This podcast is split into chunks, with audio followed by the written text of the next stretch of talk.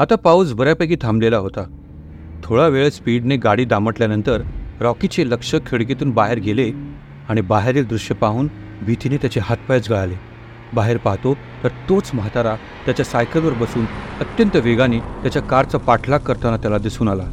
विशेष म्हणजे रॉकीने कार कितीही स्पीडने पळवली तरी कारच्या समांतर पळत असलेल्या म्हाताऱ्याच्या सायकलला तो जरासुद्धा मागे टाकू शकत नव्हता. थोड्याच वेळात म्हाताऱ्याने सायकलवरून एका हाताने धावत्या कारचा दरवाजा खोलला आणि अगदी आरामात आत येत रॉकीच्या शेजारच्या सीटवर येऊन व्यवस्थित रेलून बसला. हे विस्मयकारी दृश्य रॉकी डोळे फाडून पाहत होता. तुला काय वाटलं होतं? एवढा सहज सहजी माझ्या तावडीतून सुटशील वय तू? अरे आज अमावस्याची रात आहे आजच्या रातीला हायवेवर तुझ्यासारख्या जिवंत माणसांपेक्षा पण आमच्यासारख्यांचंच जास्त वावर असतो इथं. असं बोलून म्हातारा मोठमोठ्याने हसू लागला. हसताना त्याच्या तोंडातून रक्ताचे काही थेंब उडून रॉकीच्या अंगावर पडले. रॉकीला आता पुढे काय करावे हे समजत नव्हते. तो फक्त घाबरलेल्या चेहऱ्याने कधी म्हाताऱ्याकडे तर कधी कारच्या बाहेरील काळोखाकडे आणि झाडांकडे पाहत होता. म्हातारा मात्र रॉकीला जास्तीत जास्त घाबरवण्याचा प्रयत्न करून त्याच्या मनात अजून जास्त भीती निर्माण करू पाहत असावा. त्यामुळेच त्याचे मोठ्या आवाजातील बोलणे सुरूच होते. राजा जेव्हापासून हा हायवे तयार झालाय ना?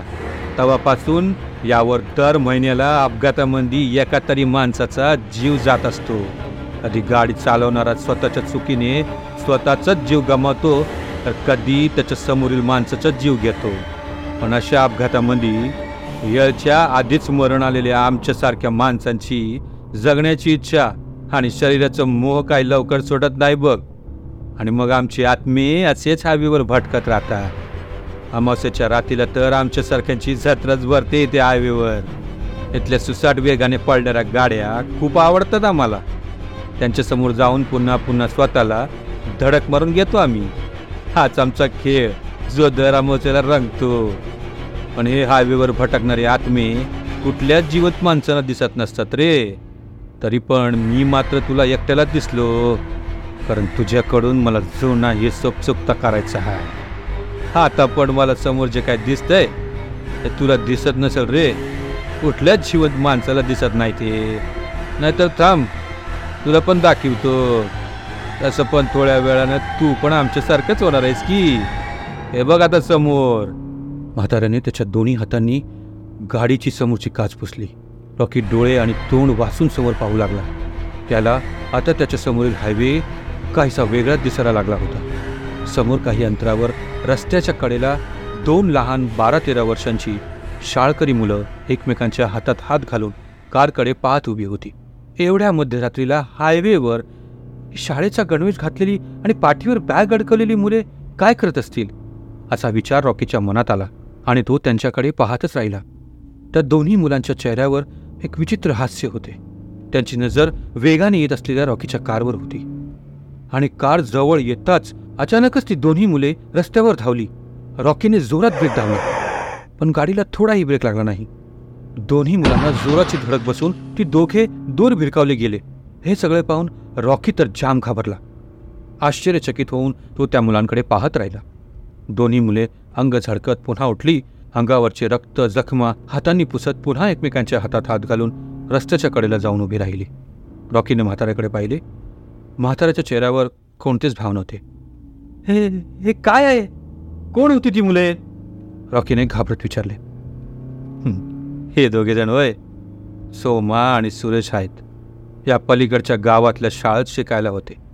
तीन वर्षापूर्वी शाळा सुटल्यावर सांच्याला ही पोरं त्यांच्या घराकडे जायला निघाली होती.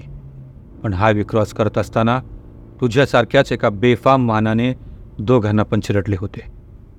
कार अजून काही अंतर पुढे जात नाही तर एक लाल साडी नेसलेली आणि डोक्यावर मोठी वाताची टोपली घेतलेली एक स्त्री अचानक कुठून तरी हायवेवर आडवी आली आणि वेगात असलेल्या रॉकीच्या कारला धडकून रस्त्याच्या कडेला ओल्या मातीत जाऊन पडली आणि जशी पडली तशीच जमिनीवर झोपून राहिली.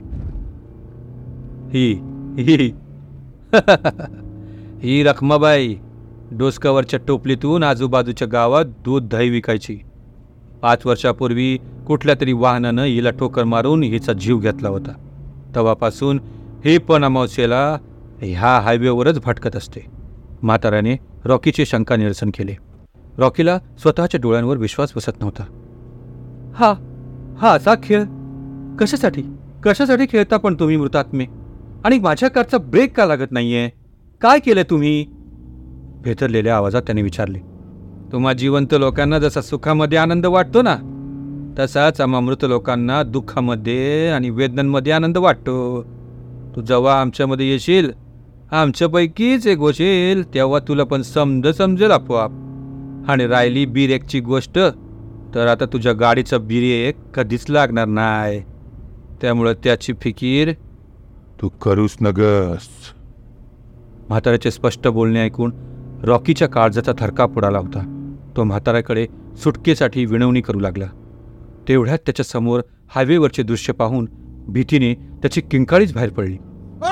समोर एक डोक्यापासून ते पायांपर्यंत पूर्ण रक्ताने ओथंबलेला एक व्यक्ती उभा होता. त्याचे हात पाय वाकडे झालेले होते. चेहरा तर पूर्ण चपटा झालेला दिसत होता.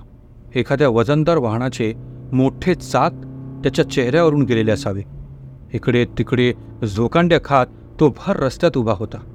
रॉकीच्या कारचा ब्रेक तर लागणारच नव्हता. कार त्याच्याजवळ येताच त्याने एकदम उडी मारली आणि कारच्या समोरील बोनेटवर गुडघे रोवून बसला. त्याचे दोन्ही रक्ताळलेले वाकडे हात तो समोरील काचेवर दणादण आपटत होता.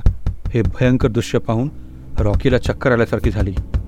कार अशीच सोडून देऊन बाहेर पडून झाल्याची त्याला इच्छा होत होती. त्याने खिडकीतून बाहेर पाहिले तर एक मोठे लठ्ठ जाडजूड कुत्रे त्याच्याकडे पाहून भुंकत कारच्या बाजू बाजूने पळत असलेले त्याला दिसले. त्या कुत्र्याचा जबडा पूर्णपणे फाटलेला होता आणि त्याच्या फुटलेल्या पोटातील आतडी बाहेर रस्त्यावर लांबपर्यंत लोंबलेली दिसत होती. त्या कुत्र्याचे लाल भळक डोळे आणि भयानक रूप पाहून रॉकीला कारच्या बाहेर पडण्याची हिंमतच झाली नाही. थोड्या वेळातच बोनेटवर बसलेला तो रक्तबंबाळ व्यक्ती रस्त्यावर उडी मारून बाजूला झाला. रॉकीला जरा हायसे वाटले पण थोडा वेळच कारण त्याने समोर पाहिले तर पुढे रस्त्यावर वीस बावीस स्त्री पुरुष घोळका करून उभे असलेले त्याला दिसून आले. आता पुढे काय काय पाहायला मिळेल या कल्पनेनेच रॉकी सुन्न झाला होता. मागच्याच वर्षीची गोष्ट आहे माणसे गच्च भरून लग्नाला निघालेल्या टेम्पोचा ॲक्सिडेंट होऊन बरीच माणसं या स्पॉटवर मेली होती. पेपरमध्ये बातमी पण वाचली असेल कदाचित तू? रॉकीच्या कानावर म्हाताऱ्याचे वाक्य पडले. ब्रेक फेल झालेली कार सुसाट वेगाने त्या घोळक्याच्या दिशेने गेली आणि ते सगळेच कारकडे धावले. कोणी स्वतःला कारच्या समोर झोकून देऊ लागले तर कोणी धडकून बाजूला पडल्यानंतरही उठून परत कारकडे धावू लागले. काही जणांनी तर कारला हाताने घट्ट पकडून धरले आणि डांबरी रस्त्यावरून वेगाने फरफटत जाऊ लागले. हिरव्या साडीतील एक तरुण स्त्री तर कारच्या समोरच रस्त्यावर झोपली. गाडीचे चाक तिच्या अंगावरून जाताना कारकन हाडके मोडण्याचा आवाज आला. मृतात्म्यांचा हा भयानक खेळ पाहून रॉकीला आता वेळ लागण्याची वेळ आली होती. हायवेवर चाललेल्या भीषण आरडाओरडा आणि गोंधळाने त्याचे कान बधीर झाले होते. कारची पुढची काच तर पाणी मिश्रित चिखल आणि रक्तांच्या चिळकांड्यावरून पूर्णपणे लाल रंगाने भरून गेली होती. रॉकीला समोर काहीच दिसेनासे झाले होते. गाडी तर सुसाट वेगाने धावतच होती. माय गॉड प्लीज प्लीज बंद करा हे सगळं. मला नाही पाहायचं आहे. गाडी कुठे चालली आहे? हे पण मला दिसत नाही आहे रॉकी मोठ्याने ओढत होता. म्हाताऱ्याच्या चेहऱ्यावर क्रूर भाऊ म्हटले. तुला दिसत नसलं तरी मला समद दिसत आहे बरोबरच चालला आहेस तू.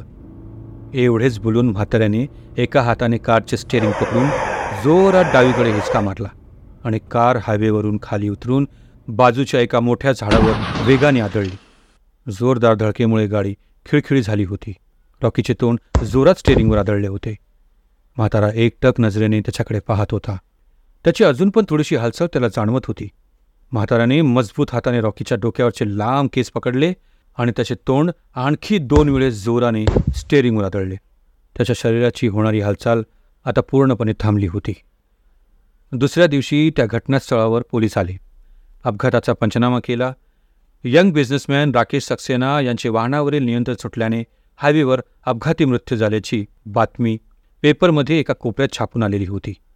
पण त्या पलीकडे त्या घटनेविषयी कोणाला जास्त काहीही समजले नाही. पुढील अमावस्येची रात्र मध्यरात्रीची वेळ होती. हायवेवर संध्याकाळपासून चालू झालेला पाऊस अजूनही चालूच होता. हायवेच्या कळेला असणाऱ्या एका मैलाच्या दगडावर रॉकी बराच वेळापासून भिजत बसलेला होता. तेवढ्यात त्याला दुरूनच एका गाडीची हेडलाईट चमकताना दिसली. रॉकीच्या चेहऱ्यावर विचित्र हास्य उमटले. तो लगेच घाईने दगडावर उठून हायवेवर मधोमध येऊन थांबला. समोरून एक ट्रक येत होता. ट्रक चालक असणारा सरदारजी मोठ्या आवाजात पंजाबी गाणी ऐकत भर धाव वेगाने आपल्याच मस्तीत चालत होता. ट्रकच्या जोरदार धडकेमुळे रॉकी रस्त्याच्या कडेच्या चिखलामध्ये ओढून पडला. तरी ट्रकवाल्याला काहीच समजले किंवा जाणवले सुद्धा नाही. धडकेमुळे फ्रॅक्चर झालेल्या उजव्या हाताला डाव्या हाताने सरळ करत आणि डोके फुटून चेहऱ्यावर आलेल्या रक्ताचा ओंघळ पुसत रॉकी चिखलातून कसा बसा उठला आणि पावसामध्ये हेलकावे खात परत त्याच दगडावर येऊन बसला. त्याची नजर पुन्हा एकदा हायवेवर खेळलेली होती. तर मित्रांनो ही कथा आम्हाला काय शिकवते? ही कथा आम्हाला हे शिकवते की हायवे आणि रस्त्यांवर वाहने चालवताना एका चालकाची जी जबाबदारी आहे ती जबाबदारी पूर्णपणे पार पडली पाहिजे. मद्यपान आणि कोणत्याही नशेचे सेवन न करता रस्त्यावर चालणाऱ्या लोकांच्या सुरक्षेचा विचार करून वाहने चालवली पाहिजेत. त्यामुळे कृपया करून तुम्ही तुमची वाहने सुरक्षितपणे चालवा. ही कथा मनोरंजन आणि एक सामाजिक संदेश देण्यासाठी माझ्या प्रेक्षकांना मी ऐकवली आहे. भविष्यातही माझा असाच प्रयास राहील की मी वेगवेगळ्या गोष्टींच्या माध्यमाने माझ्या सर्व प्रेक्षकांचे असेच मनोरंजन करीत राहीन. धन्यवाद. आपला आशीर्वाद आणि प्रेम असाच माझ्यावर राहू दे हीच एक विनंती.